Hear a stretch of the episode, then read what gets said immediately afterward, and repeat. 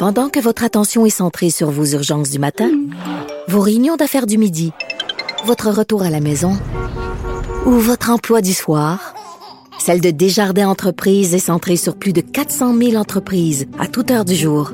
Grâce à notre connaissance des secteurs d'activité et à notre accompagnement spécialisé, nous aidons les entrepreneurs à relever chaque défi pour qu'ils puissent rester centrés sur ce qui compte, le développement de leur entreprise.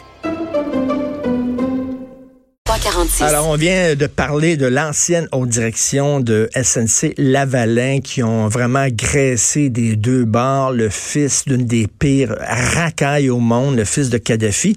Là, on en apprend encore. C'est incroyable. Eux autres, ils avaient vraiment aucun honneur.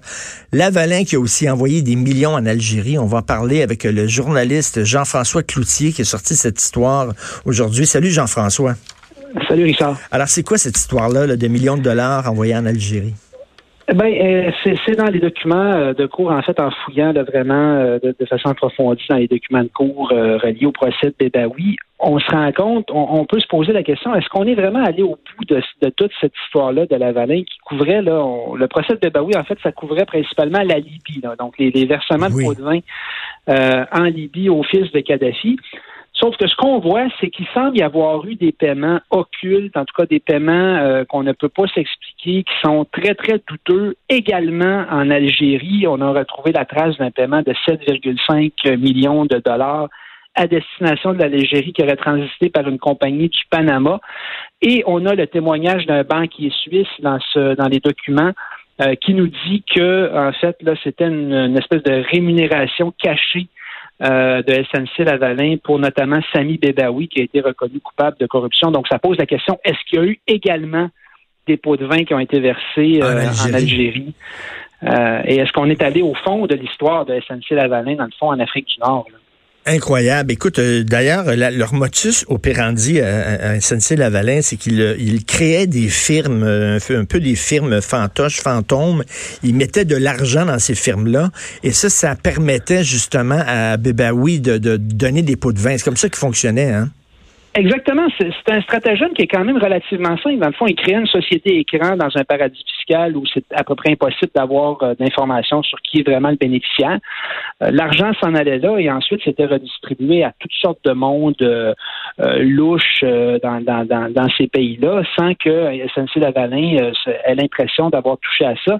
Mais dans le fond, c'était tout simplement qu'on mettait un écran et c'était directement l'argent de SNC-Lavalin qui servait à verser des, des pots de vin en échange, en échange de contrats. Et finalement, ultimement, c'est la population de ces pays-là qui paye en fait pour ces ben pour ces pots de vin-là, parce que les contrats sont organisés de telle façon qu'on les budgète ces pots de vin-là, puis ça, augmente là, euh, ça augmente évidemment le, coût des contrats là, pour euh, pour le pays euh, qui, qui, qui, fonctionne comme ça. Complètement. Et Bébaoui, lui, il prenait, mettons, comme 80% de l'argent qui était dans ces firmes-là pour les donner en pots de vin, puis le 20 il se le gardait pour lui.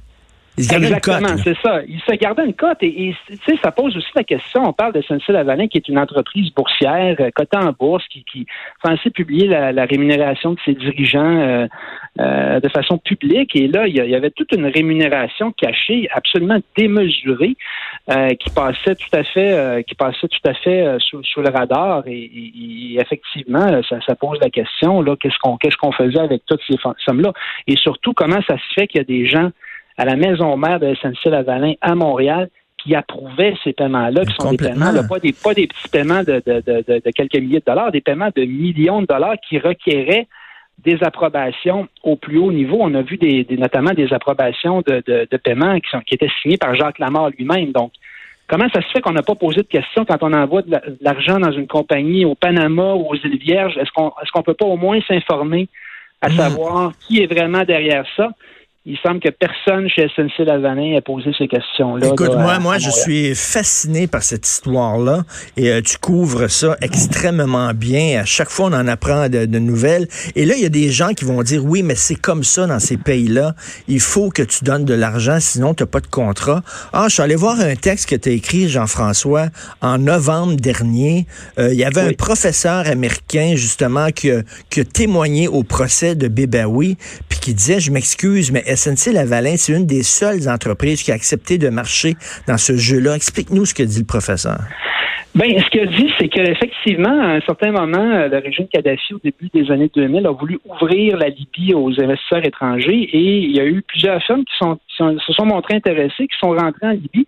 Et beaucoup de ces firmes-là ont rapidement euh, quitté la Libye quand elles se sont rendues compte, dans le fond, qu'il n'y avait pas moyen d'obtenir un contrat sans verser euh, des pots de vin. Et, finalement, il n'y a pas eu beaucoup de firmes étrangères qui ont fait affaire en Libye, à part SNC Lavalin. Il donne le cas, euh, le professeur donnait le cas de, compagnies très connues comme Coca-Cola, par exemple, qui a essayé de rentrer en Libye. à un certain moment, ils se sont rendus compte qu'ils étaient pris dans quelque chose qui avait aucun bon sens et ils ont carrément euh, tirer la. Et ce euh, professeur-là, c'est quelqu'un qui connaît très bien la Libye moderne. Là. Donc, donc, c'est très intéressant parce que donc, il y a des entreprises, des grosses entreprises, Coca-Cola, c'est quand même une entreprise multinationale, qui eux autres avaient quand même euh, un, certain sens de l'éthique en disant, on, ben, on marche pas là-dedans, nous autres, ça nous intéresse pas de donner des millions de dollars en, en corruption, on se retire.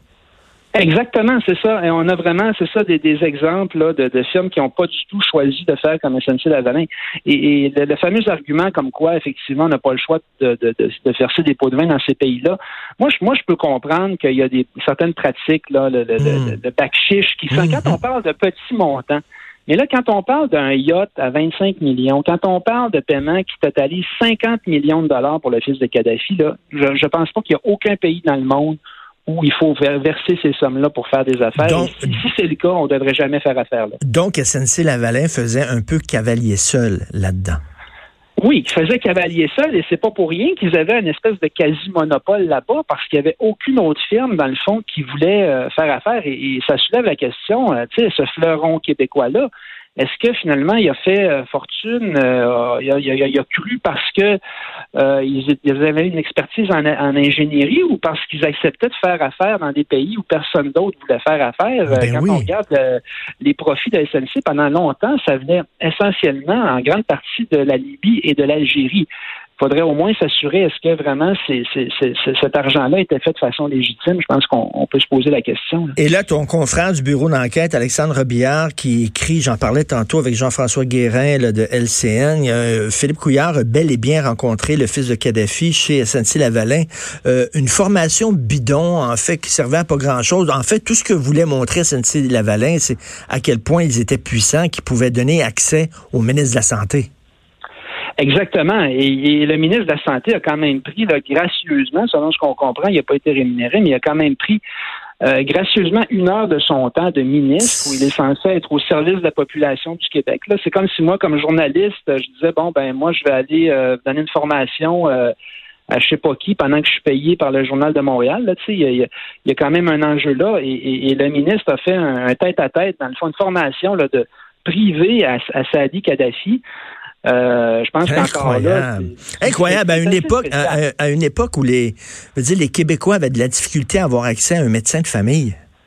Ben c'est ça. Il était ministre de la santé euh, à ce moment-là. Euh, normalement, c'est pas le travail qui manque là, et, qu'il ait pu se libérer pendant pendant une heure pour aller pour aller donner cette formation-là à, visiblement à quelqu'un en plus qui était bien plus intéressé à, aller voir des escorts ben dans des, restaurants à ben Montréal c'est quand même très, euh, très, très particulier. Qu'est-ce qu'il y en avait, mais qu'est-ce qu'il en avait à foutre, le fils de Kadhafi, d'avoir une formation sur le système de santé?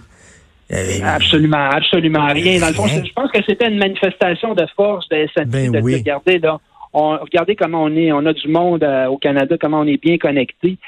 Euh, on a même le ministre de la Santé là, qui pouvait euh, qui pouvait se déplacer. Euh, et, pas juste le ministre, d'ailleurs, il y avait un autre libéral, là, un autre un autre l'ancien dirigeant du Parti libéral, l'ancien ben président du Parti libéral, Joël Gauthier, deux, deux individus quand même très. on, euh, peut, on peut lire entre les lignes, puis euh, bon, comme journaliste, peut-être tu peux pas le dire, je sais pas, mais on peut lire entre les lignes que si Philippe Couillard acceptait l'invitation de SNC Lavalin d'aller voir le fils de Kadhafi, c'est parce que SNC Lavalin s'était montré particulièrement généreuse envers le Parti libéral. Je sais pas, moi c'est ce que. Ben, c'est un peu le carnet de contacts qu'on peut comprendre, ben un peu de Jacques Lamarre dans le fond. Là. Il a utilisé ses contacts et, le timeline la, ligne de temps dans cette histoire-là est intéressante. Dans le fond, Philippe Couillard aurait rencontré Kadhafi en avril 2008 et je pense que c'est en mai ou en juin euh, qu'il a démissionné là, comme ministre de la Santé. Donc, est-ce qu'il était déjà un peu en train de se chercher un autre emploi et qu'il voulait euh, mm.